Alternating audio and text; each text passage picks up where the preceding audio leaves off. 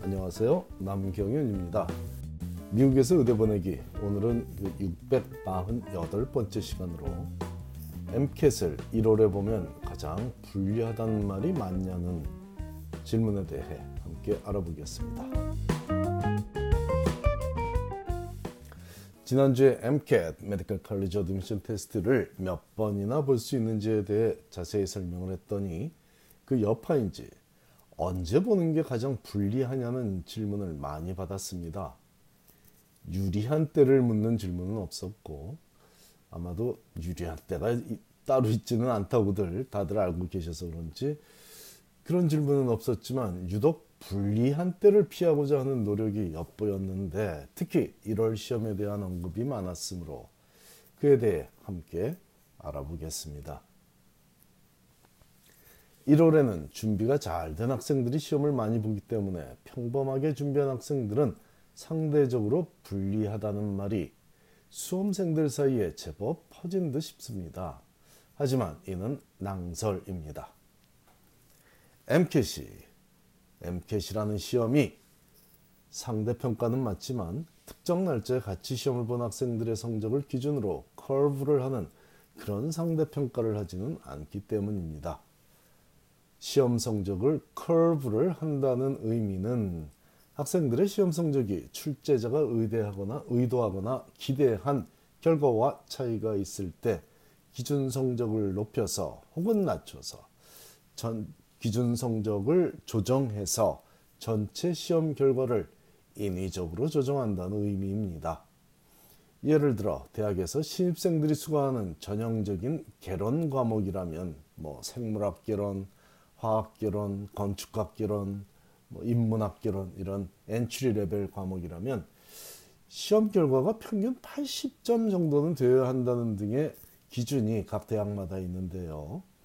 만일 이번 학기 신입생들이 수강하는 건축학 개론이라는 과목의 중간고사 평균 성적이 60점에 머물렀다면 지도교수는 전체 학생들의 점수에 20점을 더해서 전체 평균 성적을 80점으로 조정할 수 있고 이런 과정을 커브를 한다고 표현합니다.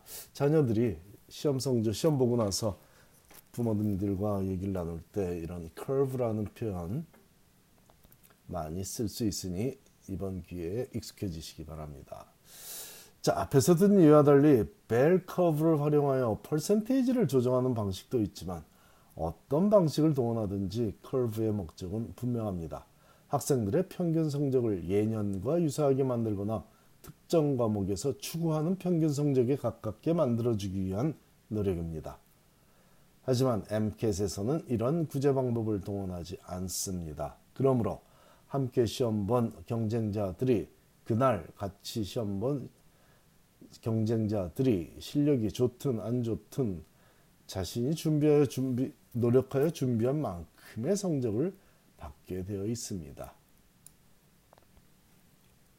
대학생활 동안 커브를 통한 성적 평가에 익숙해진 학생들이 MCAT 성적마저 그런 영향을 받을 것이라는 막연한 추측과 희망사항이 만들어낸 낭설이 바로 1월에는 시험을 잘 본 학생이 많아서 커브를 안 하거나 약 5점만 올려주고 6월 시험엔 상대적으로 시험을 잘 본 학생이 많지 않으므로 약 10점씩 올려주는 커브를 통해 성적을 낼 것이라는 절대로 틀린 낭설이고 유언비어입니다. MCAT 성적은 커브를 하지 않는 성적이라는 사실 정확히 주지하시기 바랍니다. 하지만 MCAT도 상대평가이면 뭔가 기준이 있어야 할 것 아닌가? 네, 맞습니다. 하지만 그 기준이 같은 날 함께 시험을 본 다른 학생들의 성적이 아니라 매년 5월 1일에 매년 5월 1일 날 선정을 하는데요. 지난 3년간의 시험 성적을 기준으로 상대적인 평가를 해서 퍼센타일을 계산합니다. 퍼센타일, 퍼센트라는 말은 자주 들으셨겠지만 퍼센트에 ILE를 붙여서 퍼센타일이라는 단어가 있는데요. 이건 뭐냐면 내 성적이 다른 학생들과 비교하여 어디쯤에 속해 있나를 보여주는 숫자인데 90%를 예를 들자면 내 성적보다 안 좋은 성적이 90% 존재한다는 의미입니다. 즉 내가 상위 10%에 속하는 성적이라는 의미죠.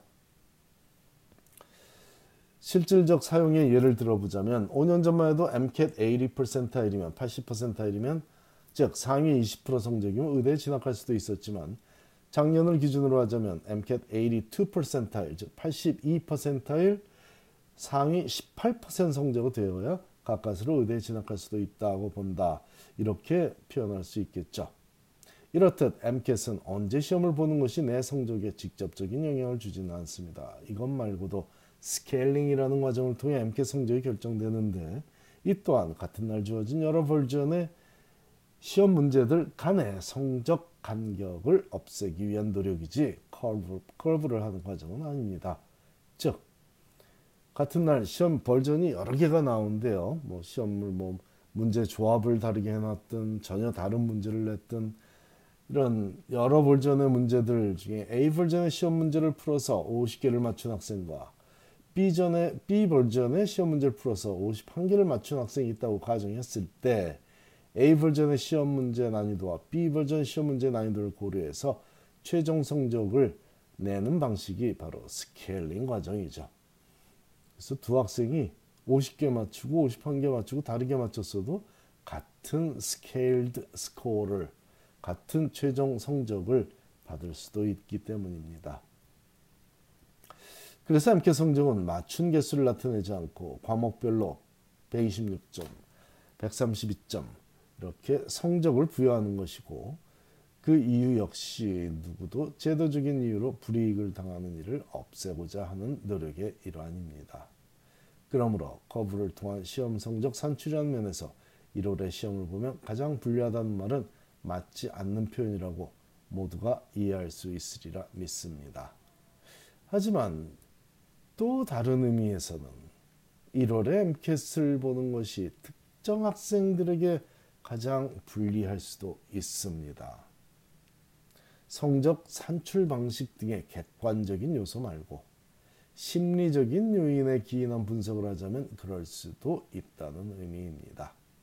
1월 시험을 준비하는 기간에는 크리스마스도 있고 뭐 그전에 땡스기빙도 있고 새 아침도 포함되어 있다 보니 감성적인 학생들에게는 이 기간에 소중한 이들과 어울리지 못하고 시험을 준비하는 과정이 덜 감성적인 학생들에 비해 훨씬 유혹이 많고 집중하기 어려운 고행길이 될 수도 있다는 것도 간과해서는 안 되겠습니다.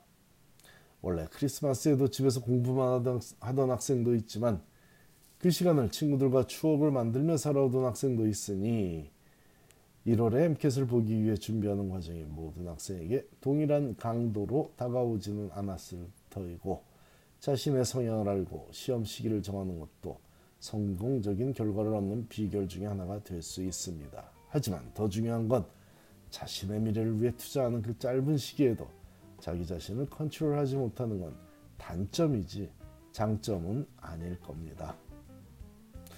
이 모든 요인들을 감안하고 보니 MCAT이라는 시험의 결과는 남 탓이 아니라 온전히 내 탓입니다.